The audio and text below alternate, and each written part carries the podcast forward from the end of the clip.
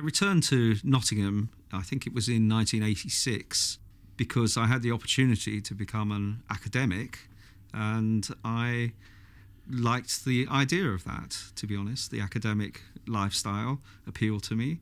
And of course, I was going back uh, armed with all this information that I got in industry.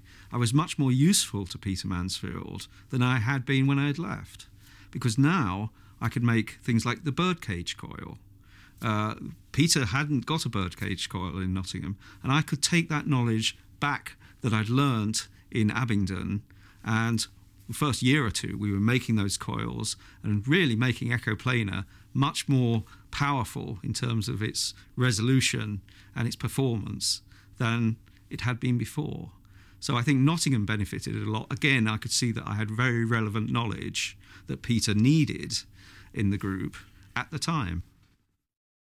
Well, as it turns out, I've got a birdcage here, and it was actually invented by a, an American uh, scientist working at General Electric, and it's a really clever design.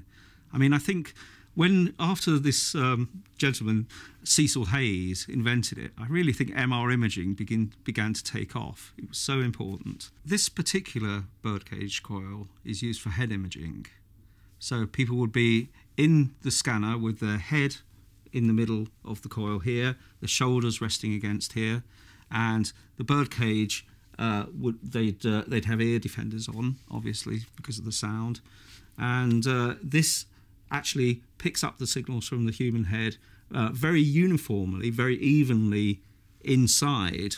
It's a very uniform coil, and it's also a very sensitive coil. It was its real its invention was um, enabled high field MRI to be done for the first time at about 1.5 T uh, Tesla and upwards.